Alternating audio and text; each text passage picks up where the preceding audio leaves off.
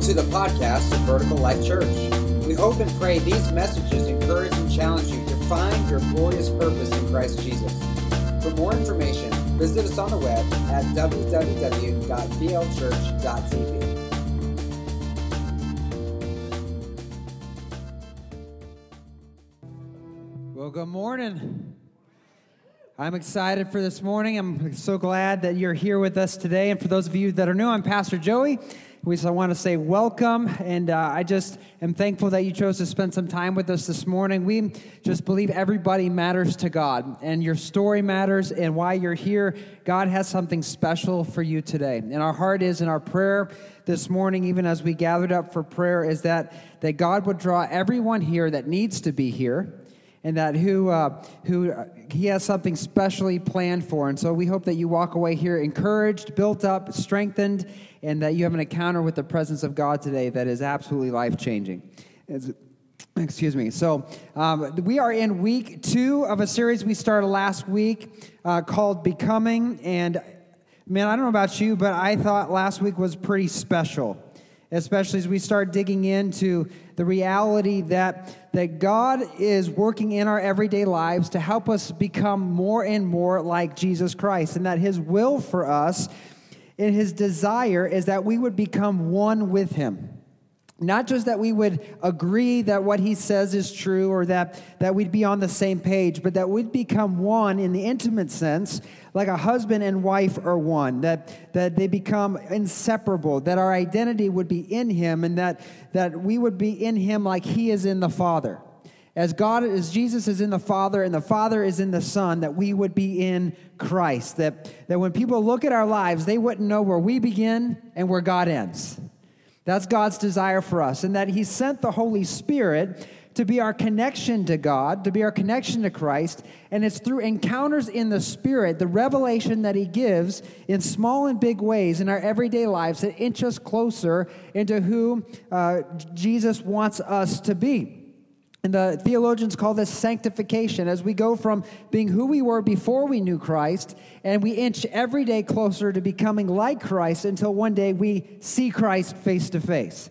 And, so uh, we were passionate about the presence of the Lord. We are passionate about his presence. And I know some of you had encounters last week, and I believe that many more will have continued encounters today because I believe God wants to bring us into another level of revelation. He wants to unlock some hearts today and bring you into freedom that may be keeping you at a distance from His presence or at a distance from His will for your life. And, and I believe that God, He desires to unlock some hearts of the burdens that maybe you've been carrying for a very long time.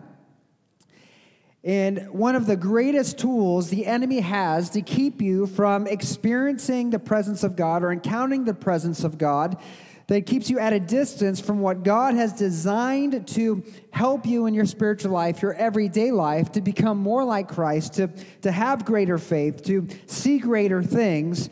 The thing that the enemy uses against you to keep you from that is a hard heart. It's a hard heart. Which is why in the Old Testament, one of the prophecies of the work of the Spirit in this day and age was that the Spirit of God would take hearts of stone and turn them into hearts of flesh. So, as we get into the, the message today, that's kind of our prayer as we ask God to give us eyes to see and ears to hear. That God also takes the hearts of stone or the, the stony places in our hearts that maybe we have neglected, and that He would give us hearts of flesh that we wouldn't just agree with what the Word of God says, but we would be earnestly desiring to obey what God says, to experience all that He has for us. And I believe that for some of you here today, you're, you're going to have an experience with the Lord. And, and I'm excited for that. So let's, let's pray. And if you're willing, I ask you to pray with me. Lord God, I just thank you for your presence this morning. I thank you for what you've already begun and what you're continuing to do. God, I thank you that we're not here by accident or by chance. You have a purpose and reason for everyone here. That your plan is for good and not disaster, to give us future and a hope, to build us up, strengthen us, encourage us, to help us get out of our mess and begin walking into your promises and walking to the fulfillment of the purpose you have for our lives. So today, God, as we prepare our hearts to even uh, receive the word, we ask you to give us eyes to hear, our eyes to see, ears to hear, a mind that understands, and a heart ready to believe. And, church, if you're willing, pray this with me Lord God, take this heart of stone and turn it into a heart of flesh. Soften my heart that I may fully surrender to you. In Jesus' name, amen and amen. Amen. So, this past year at the Super Bowl, the Kansas City Chiefs squeaked out a win. It was a tight game, it was a tough game, and I said before even the game that I was really kind of hoping for the Eagles to, to pull it off. They were like the underdog, and Patrick Mahomes, he's a good quarterback, but you know, I feel like he's, there's a little too much hype, you know, around Patrick Mahomes. But um, I did gain some respect for him after the game was over. So he was being interviewed by the, the, the reporter for the, the sports reporter, and the reporter kept trying to highlight his performance. Be like, how did you do it? What was your strategy? Well, what was your game plan? Like, like, like, did you know that you were going to have such an impact in the game? And every time the reporter would ask him these questions, he would turn it and say, it wasn't a one man show, it was all about the team that, that it was a team effort. We all did what we were supposed to do. And Travis Kelce was there with them in the interview, and it was almost like she was ignoring his outstanding performance that he had during the game to focus on Patrick Mahomes. But he kept redirecting that it's not about me, it's about the team, it's about the coaching staff. Everyone working together for that victory to be possible. Without everyone working together, they wouldn't have even had a chance the coaches, the trainers, the offense, and the defense, they had to have one singular vision, one singular game plan. They had to be operating in unity, chasing the same thing, running the same plays, reaching for the same goals to the absolute best of their ability. And they did it, and it paid off because they won. They won the Super Bowl. If any singular player in that game had tried to shine their own light, create their own highlight reel, chase their own goals apart from the team strategy, it wouldn't have been possible to be successful. Why? Because they had an enemy ready to capitalize on every weakness they displayed. And in that game, you saw that. If one wasn't fumbling, the other person was, was, was taking advantage, right? It would have created massive dysfunction and they wouldn't have had a chance because they had an enemy trying to capitalize on every flaw and every weakness to take them down. And beloved, the same is true for the church of Jesus Christ.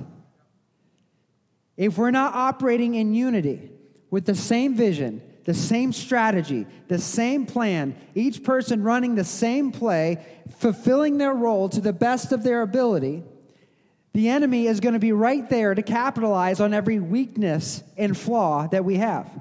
In John 17, we looked at this passage last week, and it's important. It's like the theme for this series. In John 17, verse 21, Jesus, as he prays, that he's asking the Father to help his people be one in him, to be united in him. He also says something important. He's not just praying that we're one with him, he says that they may be one as we are one.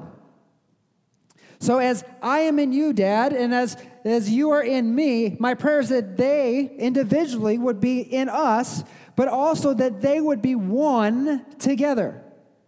That they would be one, that they would be singular, and not just agreeing, not just in, in harmony, but they would literally be one as we are one, which means we don't know their identity from where one begins and the other ends that they'd be so locked in step, so in sync, so together that, that they act and function as one whole.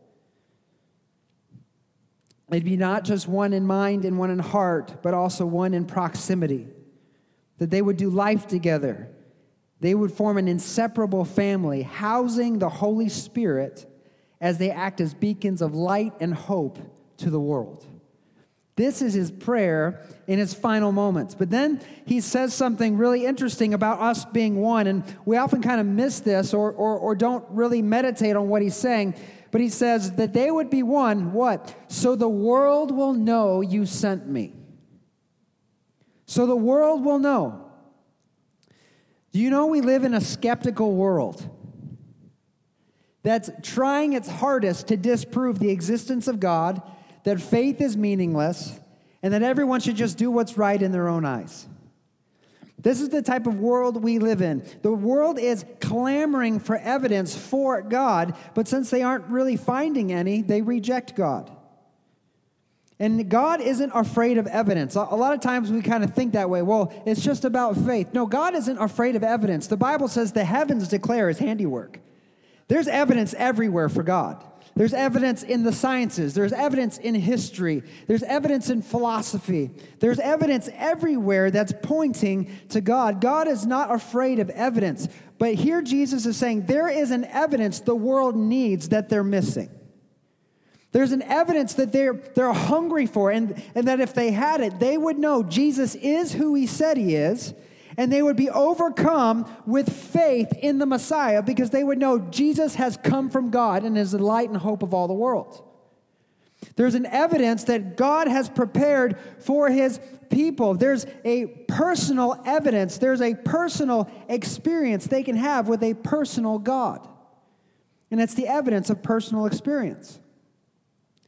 When they experience the reality of this personal God, they'll be convinced that Jesus is who he said he is. But that evidence is conditional evidence. That evidence or that experience is conditional. It's based not just on a singular person's experience, but it's based on a unified church. The world needs to believe that Jesus is who he said he is. And the evidence the world needs to believe is not just a believer who's one with the Lord, flowing in his presence, power, truth, and love, but it's a united church, a body of believers who are united together in his presence, power, truth, and love. That's what the world needs. So when we are walking in the Spirit, not just singularly, but together as a unified whole, as a church united in heart and mind, walking in His presence, living out of the reality of His presence, we will be the evidence that will convince the world Jesus is who He said He is. But right now, the church at large is highly divided. And while the church is splintered off into thousands of divisive pieces, the world will maintain its excuses for unbelief. Right now, beloved, there are 35,000 plus Christian denominations in the world. 35,000 different ways you can follow and practice the Christian faith. Some I may question whether they are really Christian or not, more like Christian in name only but there are 35,000 different ways. That doesn't speak of a unified church. It's a divisive church, which is why I believe that God is pouring out revival in these days. He's calling us back to something pure, something holy. So, what's the answer for a divided church? The answer for a divided church is for those who are spiritually asleep to arise, to awaken, for worshipers to arise in spirit and truth, preachers to preach, teachers to teach, prophets to prophesy, healers to heal, the servants of God to serve, to come alive in real revival, awakening to the great pursuit, chasing the Spirit of God from one degree of glory to the next. That, that we would awaken in our spirit that there is something greater to live for, something beyond our everyday life, our existence, that's an incredible purpose, a great journey, a great, a great adventure with God, that we wake up to that and we pursue it with our whole heart every day. We can't keep doing what we're doing in the modern American religious world. We can't keep going like we're going building religious institutions at the sake of a living relationship with Almighty God. And one person can't steer the ship. Like we're, we're told this all the time one person can make a difference. Yeah, you can make a difference, but you can't steer the ship. The ship of the church runs on the feet of everyone that's a part of the church. One person can't steer it. It takes all of us to head in the same direction. We're all part of this thing Jesus calls the church of Jesus Christ. And if the church is going to turn, it's going to require all of the people who are called by his name to humble themselves and pray, to turn from their sinful ways and seek his face. And then he'll hear from heaven, and then the times of refreshing will come. It takes all of us to set the stage for revival. All of us to seek. All of us to be serious. All of us to pursue. And this is exactly what we see in the early church. Just after the resurrection, 50 days later at the Feast of Pentecost, the, the believers are all in one place. About 120 are gathered together in prayer because Jesus said, Look, when I go, wait in Jerusalem because there's a blessing coming. And when you receive it, then you'll be my witnesses. When the Spirit of God comes, you'll be anointed with power, and you'll receive this power to be my witnesses, and then you'll tell about me all over the world. So wait in Jerusalem, and when that's poured out, then, then, then you'll go and you'll fulfill everything I, I called for you to do. And that day comes, and the Spirit's poured out, and it's this miraculous moment where, in an instant, multitudes of every nation, tribe, and tongue of the 70 nations at the time hear the gospel. Thousands of people get saved, and instantly the gospel begins to expand all over the world in a single swoop. It's an amazing miracle of God. And then, right after this moment, the, in Acts, in Acts chapter 2, it begins to describe the new way of living that these people began to live because of what Christ had done, and because of now they're united into something that they hadn't belonged to before. They're now part of the church of Jesus Christ. And so here in Acts chapter 2, we're going to read the description of, of what began to take place among the believers. Beginning in verse 42, it says, All the believers devoted themselves. What did that say? Did it say some of them? Did it say just the oldest members? Or just the youth? Or just the ones that have been saved the longest? No. It says all of them. They all did this. They all devoted themselves. They were united. They had a singular vision, a singular heart, a singular pursuit wrapped up together in a mutual love for God and for one another. They devoted themselves. They didn't rely on mom and dad's faith. They didn't rely on my neighbor's faith. They didn't rely on, on my friend's faith who's been asking me to come. They, they devoted themselves individually, personally, to this thing. And then we're going to see what was come of this devotion. He says, to the, they devoted themselves to the apostles' teaching, to the fellowship, sharing in meals, including the Lord's Supper, and to prayer. And a deep sense of awe came over them all. Somebody say a sense of awe. We're going to come to that in a minute. But something comes over them because of this devotion. And the apostles performed many miraculous signs and wonders. And the believers met together in one place, shared everything they had. They sold their property and possessions, shared money with those in need. They worshiped together at the temple each day, met in homes for the Lord's Supper, shared their meals with great joy and generosity. And all the while, praising God and enjoying the goodwill of all the people. And each day the Lord added to their fellowship those who were being saved. Something radically transformed the lives of these believers. And not only did 3,000 come to Christ in a single day, but every day after that, more and more and more people came. And each one that came into this group devoted themselves to these things. Now, it's important to note they didn't do these things to become united. They didn't do these things to become unified. They did these things because they were already unified. They were already united. When they were one, they were effective. When they were one, powerful things and powerful moves of God happened. That's why it says a deep sense of awe came upon all of them. Another way to phrase that in the Old Testament, it says the fear of the Lord. The fear of the Lord, that's great awe. You, you know, when you witness something like tragic or, or scary or, or intense, you have that sense of awe. It's like, what just happened? You're like, did it? Did that just happen, right? Like you're just this, you're awestruck. And so here, as they're devoting themselves, God is moving in incredible ways, in powerful ways. They're seeing signs, wonders, and miracles. They have such an encounter and expression of His presence among them that they're awestruck every time they come together. The manifestations of the Spirit of the living God. And when they were one, they were united in heart and mind.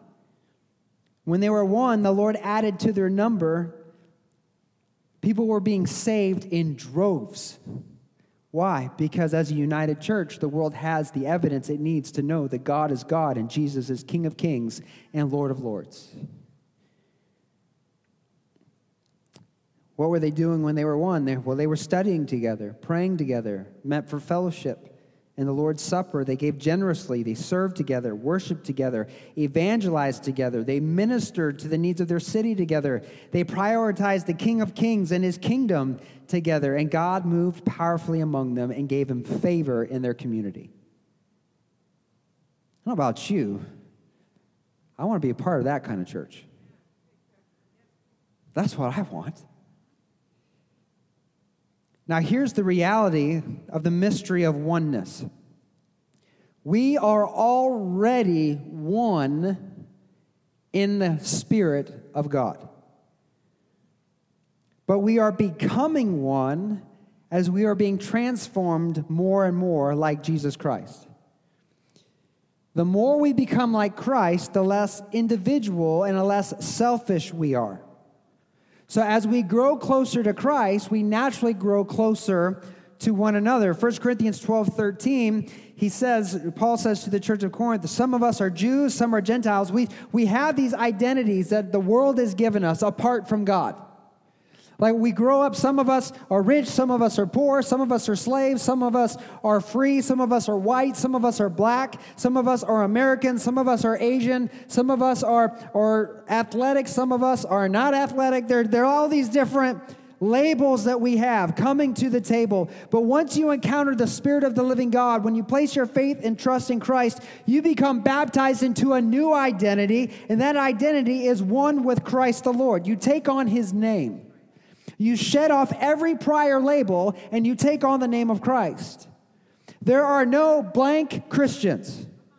There are no black Christians, white Christians, gay Christians, straight Christians. There's only Christian. Because Christ's name is the only name that we celebrate. We're one. We're one with Christ and we become one with each other. We are one in spirit but we don't automatically become one in heart and mind. So, just like a husband and wife are one in spirit, when the Spirit of God weaves their spirits together, when they become intimate together, they're not automatically seeing eye to eye on every issue. Anybody want to testify? we got any honest people in the house today? Right? You don't always see eye to eye. So even if you had a great dating relationship, it's not always great after you're married. There's that for better or worse that we talked about last week. So you're in process of building a life together, of becoming one. Even though you're one in spirit, you're working on becoming one in heart and one in mind. And the same is true for the, for the church of Jesus Christ. We're one in spirit with God the Father. The Spirit of the living God lives in us. We should celebrate that every day because greater is He in us than He that is in the world. But we are working on becoming one in mind and one in heart with God and each other. So, part of the way we guard this oneness that the Spirit of God is birthing within us and, and growing us into, the unity that the body of Christ, the church, is supposed to have as we live and work together, Paul says in Ephesians chapter 4, verses 2 through 7, this is how we guard this unity and continue to foster its growth as we're becoming one. He says, Always be humble and gentle. We can stop there. I have failed that. Let's just go home. Always. Aren't there some verses in the Bible you just want to cut out and throw away? Like Thomas Jefferson actually did that. He created the Jefferson Bible. He cut out all the parts he didn't agree with and kept what he agreed with, and it's in the Library of Congress today. But he says, always be humble and gentle. Man, that's a tall order. Thanks be to God, we're not alone in this journey. Thanks be to God, we don't have to rely on our own strength for these things. But we have one who's with us a comforter, a teacher, a friend, and a guide. He says, Always be humble and gentle, be patient with each other, making allowance for each other's faults because of your love. Make every effort to keep yourselves united in the Spirit. This isn't just something that comes natural. This isn't just something that just happens willy nilly and just because. This is something that requires effort, it requires sacrifice, it requires humility and gentleness and love to bind yourselves together in peace. As Paul knows, and the Holy Spirit who inspired Paul to write this knows, we're all flawed human beings who struggle with pride and self centeredness. If we didn't, he wouldn't have to write, always be humble and gentle. You think about that? If we weren't going to struggle with it, he wouldn't have put it in there. But it's there. Here's the encouragement make allowance for each other's faults. Beloved, there are no perfect people in the body of Christ. We often kid with my wife uh, as we joke around about the church, and we just say, Our church is just a group of misfits. We're just a group of misfits. We're all messed up, but we love Jesus. And that's what keeps us together. There are no perfect people in the church. If you're trying to find a church with no hypocrites, you're going to look for a long time. Because we all got stuff. We're all messed up. We all have challenges. We all have struggles. If you let everything people do frustrate you all the time or hurt you all the time, there's going to be a giant wall in the way of your ability to be one and your ability to love. He says, make allowance for each other's faults because of what? Because of your love. If you're not operating in grace, giving grace to broken people, knowing you're a broken person yourself, it's going to be hard for you to be one with the church, to be committed to the church, to be bound to the church, to grow in oneness, and also to love your neighbor. Make allowance. Make every effort to keep yourselves united. This is proactive, which means if you start seeing division in your own heart, in your own life, or in the church, some type of unhealthy dynamic at work eroding away at the unity that God intends for us, that we're not to just sit back and watch it happen, we're to do something about it. And I'm not encouraging what happened to me and some ministry friends of mine. Uh, several several years ago we were part of a church and the pastor that was leading the church was called to another ministry. And there were, was some disagreement in the leadership about how the church should go on and what vision and direction they should have. And so the deacon boards convened a, had a meeting a secret meeting. They decided to change the locks on the door and then call all the staff in one at a time and let them go from their positions and if you had played the song Another One Bites the Dust in the background, it would have been really fitting. Because one by one, they're like, man, I just got fired. Man, I just got fired. Man, I just got fired. And the reason why they did that, they said, is because they wanted to work towards unity. What they were really doing is getting rid of people that didn't think like them. That's not unity, that's uniformity. It's not the same thing. There will be differences, there will be disagreements. Unity doesn't mean everyone is the same, unity means we're all working towards the same thing. We're all headed in the same direction. So, beloved, God isn't asking for uniformity, but He is asking for people to love each other sacrificially for the sake of unity and do what's necessary to remain unified. Because at the end of the day, beloved, we are one. Verse 4, he says, There is one body and one spirit just as you've been called to one glorious hope for the future, there's one Lord, one faith, one baptism, and one God and Father of all, who's over all, in all, and living through all. However, He's given each one of us a special gift through the generosity of Christ. As we are the body of Christ, each of us occupy a different space in the body.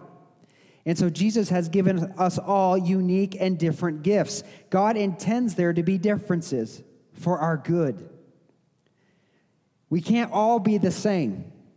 Paul gives an illustration in 1 Corinthians 10 about a body. He says, What would it look like if a body, if everything was just the eye? If the body was just one big eye. And I often imagine a big giant eyeball rolling down the street. That's kind of ridiculous. But he says, if everyone was an eye, how would you smell? If everyone is the nose, how would you see? If everyone was an ear, how, you know, what, how would you touch things? How, how would you do things? So there is a necessity that there are differences. It's a necessity that, that we have differences among us, and we've each been uniquely gifted and equipped by the Spirit of God to help build up and strengthen the church to become everything it's meant to be. So there are going to be differences. The, the church isn't just a body, but we're also a family that's been adopted into a new family. Right? We're called the sons and daughters of God. We've been adopted into his family. How amazing is that? That when you put your faith and trust in Christ, you became part of a new family. A family that's never going to abandon you, that's never going to reject you, that's never gonna, that's never gonna kick you out because you're covered under the blood of Jesus. You're His forevermore. That's so amazing.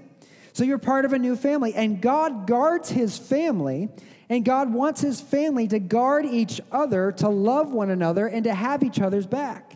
Which means sometimes you're going to have to sacrifice yourself to love someone else to help them back into health and to reach their full potential. There is, in Proverbs chapter 6, Solomon, as he's writing the book of Proverbs, he reveals seven things that God hates. Did you know there's some things that God hates? We're saying, Pastor Joey, I thought God is a God of love. Yes, he is. He's loving. But what he hates is what hurts his kids. If you're a parent, you know this fact. You know, when something threatens your kids, you kind of lose civility a little bit.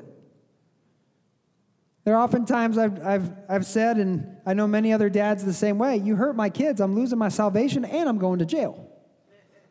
It's just a thing, right? There's just something in you when something comes in the way of the well being of your kids. And there are some things that God hates because of the way it affects his kids. Proverbs chapter 6, beginning of verse 16, it says, There are six things the Lord hates, no, seven things he detests. These make him sick. He detests it. It grieves him, right? He says, number 17, he says, haughty eyes, a lying tongue, hands that kill the innocent, a heart that plots evil, feet that race to do wrong, a false witness that pours out lies, and a person who sows what? Sows discord in a family. A person that sows discord in a family. That, that word discord means to cause strife or contention. So, in other words, a person that creates disunity in a family or division in a family, God can't stand it. God actually hates it, which is why the Spirit of God, over and over again in the New Testament, says, Guard your unity. Be one. Make every effort to be one Make every effort, work as hard as you can in becoming and remaining one together. And this is important because when we allow disunity, when discord uh, comes in, whether we participate in it actively or we just try to sweep things under the rug and ignore it, it creates a wall, just not just between us and our relationship with God, but I believe it so grieves the Spirit of God because when it's in the church, it gets in the way of what God wants to do, accomplish, and reveal in the church of Jesus Christ. If the Spirit of God is taking us from one degree of glory to the next to become more like Christ, He wants to pour out His presence. He wants to give you greater revelation. Then, when there is discord in the family of, of Christ, there's going to be a wall preventing Him to do everything that He wants to do. In 1 Thessalonians 5.19, Paul says to the church at Thessalonica, Do not stifle the Holy Spirit. Again, if he wrote it, that means it's possible. You can actually slow or stifle the work of the Spirit of God in the church of Jesus Christ. We can limit what he's able to do simply because of the attitudes and the things we allow. That word stifle means don't quench his fire, don't limit his ability to manifest his glory, to work in you and also work through you. Whatever hinders the work and ability of the Spirit of God to move among us, for us to see and experience His glory, to grow our relationship with God, don't do that. And I believe if we want to see and experience more of God, to see Him use us in more powerful and profound ways in this community, we have to guard against what is stifling His work among us and through us. And there are really two ways that we can sow discord in the family of faith. And this can apply to your own family as well, in your own context, because our individual relationship with God affects our corporate relationship with God. So there's two ways you can sow discord in the church. First way is actively. Solomon names several things here, like gossip and slander, lying, deception, faction building, running to make mischief, anything that is an active participation that comes against the unity and oneness of the church. This is sowing discord in the family of faith. But the second is just as vital, passively, you can sow discord by holding grudges, refusing to forgive, stewing on hurts, bringing up the past, giving a cold shoulder, or shunning someone, or forming cliques. You've heard that phrase, us four and no more. That doesn't mean you're telling people they can't participate, but you're definitely not welcoming them in to participate.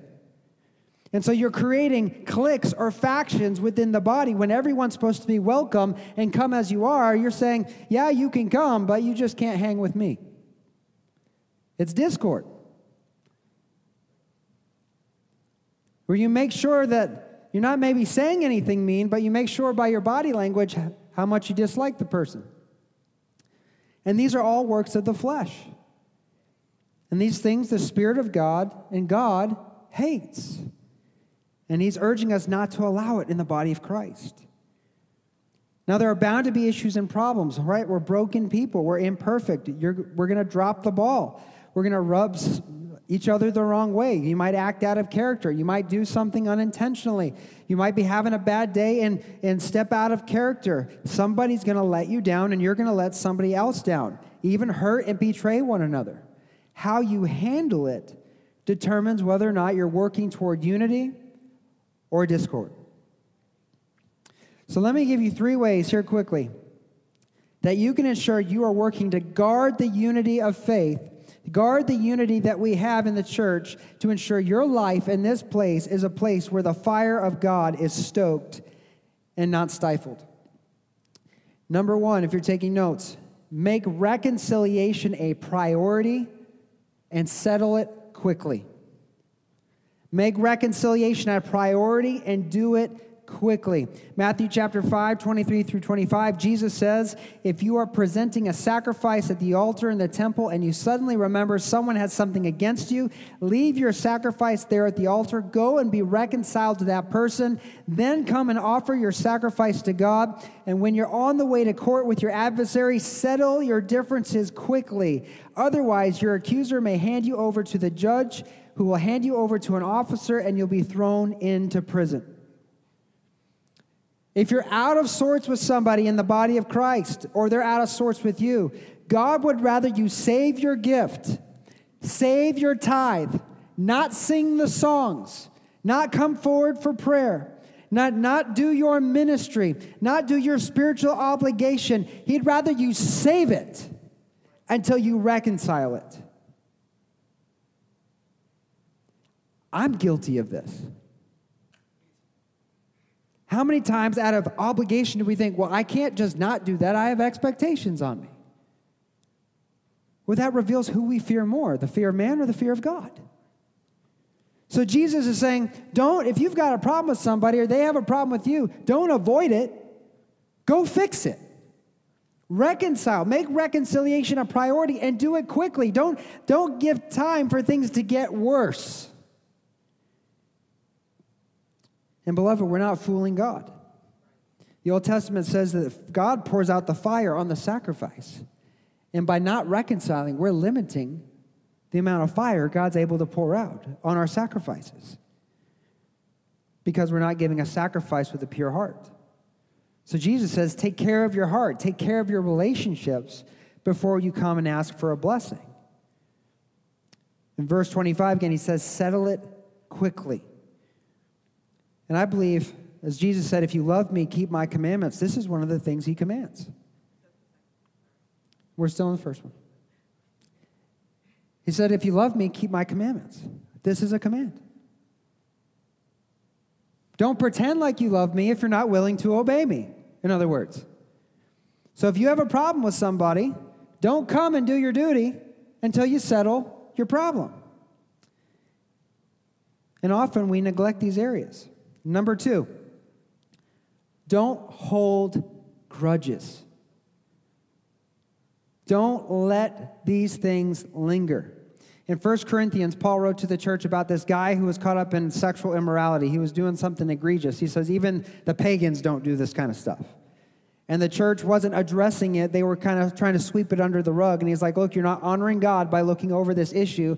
You need to kick this guy out until he repents. And they follow his instructions and they do the very thing that, that he intends to do. But something must have happened in the guy's heart because in Second Corinthians, Paul changes his approach. In Second Corinthians 2, 5 through 11, he says, I'm not overstating it when I say that the man who caused all the trouble and hurt of all of you uh, hurt all of you more than he hurt me. Like he wounded you. He wounded you. He hurt you guys more than he hurt me. Verse 6, he says, Most of you opposed him, and that was punishment enough. Now, however, it's time to forgive. Somebody say, Time to forgive. It's time to forgive. And what? Comfort him. Otherwise, he may be overcome by discouragement. Do you realize that when someone hurts you, and, and they're repentant and they apologize, they ask for your forgiveness, but you don't give them forgiveness, you don't offer them reconciliation, you begin to wound them just as they've wounded you. You become the hurter rather than the one who's hurt.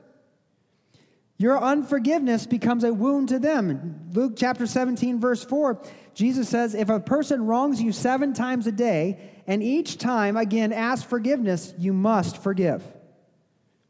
So out goes the lie until the person stops hurting me, I don't have to forgive them. No, he says, You need to forgive them every time they ask. Every time. And it's not for that person. Forgiveness is not for the person that's hurting you. Forgiveness is for you. Jesus doesn't tell you to withhold forgiveness until they stop. He says, be quick to forgive. Forgive whenever they ask. Your posture of humility, this posture of grace and attitude of forgiveness is what he expects of the people of God. And continue in verse 8 of Second Corinthians. He says, I urge you now to reaffirm your love for him. So don't just forgive him, don't just reconcile them, comfort them, reaffirm your love he says, As I wrote to you to test you to see if you'd fully comply with my instructions, when you forgive this man, I forgive him too. And when I forgive whatever needs to be forgiven, I do so with Christ's authority for your benefit. Somebody say your benefit. So he wounded you. You have to forgive. Settle it, do it quickly. This is for your benefit. How many of you know that forgiveness is actually for your benefit? It's not for the person. It doesn't justify what they've done. It doesn't make anything they did right. It's not for them. It's for you and it's for your heart. And here's what he says. Here's the benefit. He says in verse 11, this is a clue into what he's getting at. He says, So Satan will not outsmart us, for we're familiar with his evil schemes. Satan is at work in every wound and every hurt of your heart. There is a spiritual covering that you have as a part of the church of Jesus Christ, as being one with Christ and one with the church. Satan is trying to get in any way he can, and our wounds and our pains and our hurts are the doorway. Unforgiveness, bitterness, and grudges are a wide open barn door to the enemy. In Ephesians 4:27 it says anger gives a foothold to the devil. When you don't forgive, it allows anger to grow. And if you think about rock climbing and mountain climbing, if you were to fall off the edge of a cliff, what are you looking for with your feet? You're looking for a foothold, a place to, to grab on, to hold on. This term foothold also represents the ground an opposing army gains when he gains leverage in a battle. He's getting leverage by inching in and increasing his place of authority in your life. So when you choose not to forgive, when you're stewing, when you're holding grudges, you're not letting things go and resolving things quickly, you're giving the devil a place to operate in your life. And that's not for your benefit, it's for your destruction.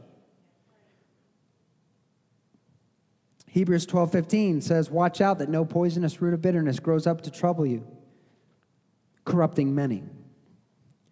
If the enemy has a root in your life, it's not just affecting you, it's affecting everyone around you. And if you're allowing a root to stew in the church, guess what? It affects the entire church. Because when we're a body, if one part of us is sick, we're all sick. Think about anytime you get ill, anytime you have an injury, it affects the entire body. It takes every way that, that you're able to function and, and live and flourish and thrive. And Satan spews out poison, these poisonous roots, to grow up and corrupt not just you, but everyone you touch. In an unforgiving heart, grudges in the heart affect the unity and oneness God desires for us to experience. Number three, when there are issues, when you have offenses, first deal with the offender alone. First, deal with the offender alone. So you think of it this way when you have an offense, when someone hurts your feelings or there's an issue, especially in the church, this applies anywhere, but especially in the church. If someone hurts you, you need to put it in a category. If you think of your life in categories and issues in your life, when you're offended, you need to put it in a category, and the category's title is Nunya. Nunya business. None of your business. It's not anyone else's business. It's between you, God, and the person that hurt you. It's not okay to call, text, FaceTime, meet secretly to discuss your offense. I don't care how much you love and trust this person and think they'll keep confidence. It's wrong. It's wrong. It's wrong because you can't discuss your offense without corrupting the mind and thoughts of the person you're talking to. It's called gossip and slander, and it's one of the things God hates because it hurts the body. So you're not to discuss your issues with other people until you have first approached and discussed it with the one that hurt you. Matthew 18, beginning in verse 15, Jesus says, If another believer sins against you, go privately. Somebody say privately privately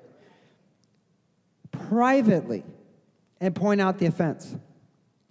If the person listens and confesses it, which means considers your point of view, hears you out, listens to your grievance, says you've won the person back. Why? Because it's all about reconciliation.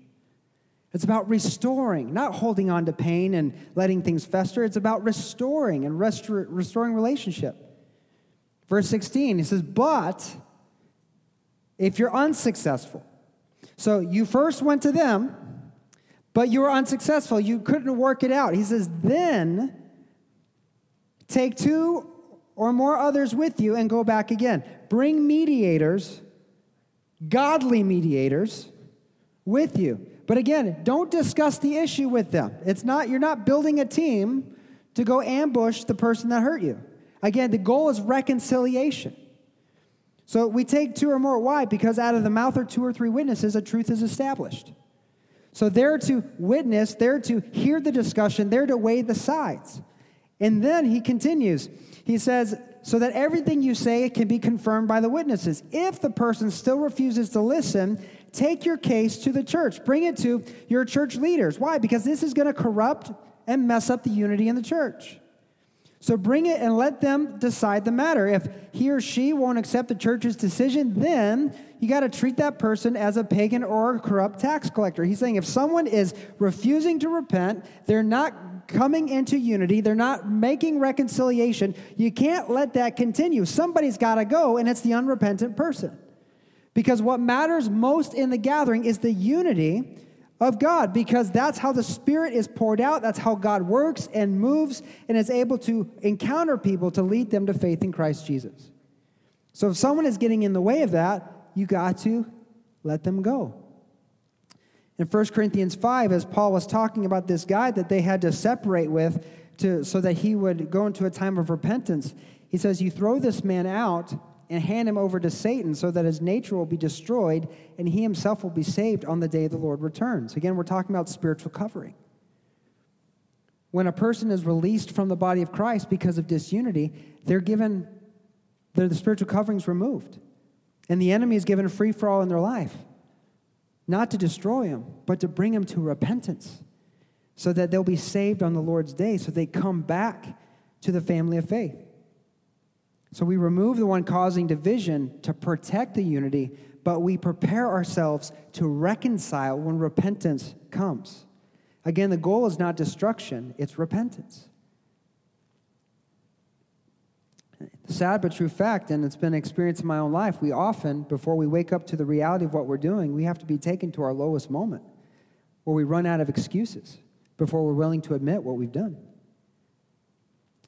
I'm so thankful we have a God who's gracious, patient, and kind. And He's constantly chasing our hearts and constantly rooting for us. So when the person comes to that realization and they, man, I messed up. I, yeah, I was wrong. Man, I'm sorry then we're ready to forgive and restore. Colossians 3:13. Again, Paul says to the church of Colossae, make allowance for each other's faults and forgive anyone. Somebody say forgive anyone. Forgive anyone who offends you. Why? Because the Lord forgave you. The Lord forgave you. When Jesus offered his blood before the throne of God for the forgiveness of sins, the Bible says in Hebrews that he stepped out to the end of the ages. He stepped outside of time to the end of time to offer his blood as a sacrifice, which means everything, every sin that will ever be committed already is past tense to God. That's why you're a new creation. All things that old are past, all things have become new. Your slate's clean before God when you place your faith and trust in Christ because his blood's already covered everything the stuff you haven't even done yet. The things that, that you do that, that you're going to feel guilty about, like going 10 over the speed limit and getting pulled over, and you're like, oh man, you know, he covered that already. It's covered. He's forgiven you of everything you've ever done already. So we need to forgive others the way he's forgiven us. Forgive anyone. The way to guard the unity in the church, to fan the flame of the Spirit as we pursue Jesus in our daily lives, and together when we meet together, as we need to make reconciliation a priority. Don't hold grudges. And deal with our issues privately so they don't infect and corrupt other people. And this is how we will love each other into health, how we love the church and guard its unity. As we bring our service to a close, here's where the hard part comes. This is why we asked God at the beginning to take hearts of stone and turn them into hearts of flesh. As the music begins to play, I just want to meditate on what Jesus said for a moment. He said, If someone has an issue with you, or vice versa, you have an issue with someone else, leave your gift at the altar Go and be reconciled. We are a church of imperfect people. But I believe we're also a church driven by love and hungry for the presence of God. And I don't want to let anything fester in my life that would get in the way of God encountering people when we gather together. So if we have broken people in this room, then there are probably some grievances, some hurts, some wounds that need to be reconciled. Maybe some grudges. But I take what the Lord said. He's like, before you come to my altar, go and be reconciled, and then come ask for blessing. If we love the Lord, we will obey him. And in my time of prayer, preparing for this message, I just believe the Spirit of God is saying to us today go and be reconciled. Go and be reconciled and watch the fire of God fall. Watch the blessing come. Go and be reconciled, forgive, and be forgiven. Repent and receive mercy. And you're not doing it alone because the one in you is with you. And he's going before you, and he's got your back. And Psalm 139 says, His hand of favor is on your head. When God's people obey the Lord, it's a delight to the Lord. When we resist the Lord, the Bible says He resists the proud but gives grace to the humble. When we resist the Lord, we get resisted. But when we humble ourselves before the Lord at the right time, He lifts us up in honor. We delight the Lord. Psalm 57 17 says, The sacrifice God desires, beloved, is a broken spirit. He will not reject a broken and repentant heart. So the challenge today is to give God what He desires. Some of you, you've been holding on to stuff. You've got stuff you're holding on to someone in this church. Maybe you've got something you've been holding on about somebody in your life. Maybe it's in your marriage. Maybe it's a friendship that's dissolved because of a grievance. Maybe somebody hurt you or wounded you, and you've not been able to forgive, and you've just left that door wide open for the enemy, and you know that he has a root in your life because you feel the effects of it. The altar call today, the response today, is to humble yourself before God and reconcile. If the person's here, get up, take them off to the side, and be reconciled. If they're not here, get before the Lord and repent. Repent of unforgiveness or repent of what you've done. And then get up from that moment and go be reconciled and forgive. And I know it's hard, I know it's difficult. But often following Christ is. That's why I said, Take up your cross and follow me. But as we obey the Lord, walls begin to fall. Hard hearts become hearts of flesh. And the Spirit can begin filling the empty vessel. As you let go of what has been filling your life, the Spirit of God can begin filling it up. So, with every head bowed, every eye closed, no one looking around, if you're, if you're not moving, if you're not if you're not going to respond, then I would just say, I stay in an attitude of prayer and seek the Lord, or maybe some things in your life that you need to surrender. But if you've got things right now that you know you're holding on to, at the count of three, I encourage you, get up from where you are and go be reconciled.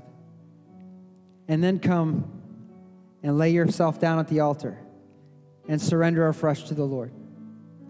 And as Tony leads us, we're going to ask the Spirit of God to fall in this place. Heavenly Father, I thank you that we are already one. We are already one. But God, you're dealing with us every day to become more one. More one with you and more one with one another. And often, God, because of things that are in our lives, stuff that we just are scared to deal with or things that we're resistant to deal with, we let things get in the way of what you want to accomplish and what you want to do. But God, we just reaffirm our belief that what you want for us is for good, it's for our benefit. It's to get the enemy out of our lives and fill us with the Spirit of the living God. So, God, I'm asking for that divine humility to fall in this place. I'm asking for your presence to fall. And you give us the faith and the courage to obey. And God, I pray you bless every person that responds. I pray you bless every hard heart that is softened right now in Jesus' name. I pray, God, that you would so move and work, God, that you would touch every heart, every life, every person. And that, Lord, we'd be stronger and more unified in greater and greater ways. In Jesus' name, amen. As Tony leads us, every head bowed, every eye closed. If there's something somebody's got going on, just respond now to the Lord. And we'll stay in an attitude of prayer until I feel like the presence of the Lord is releasing us to move.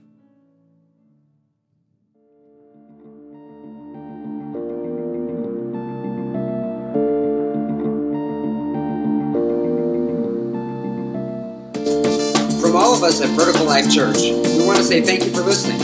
If this ministry has blessed you in any way, please consider making a tax-deductible donation to www.vlchurch.tv forward slash give.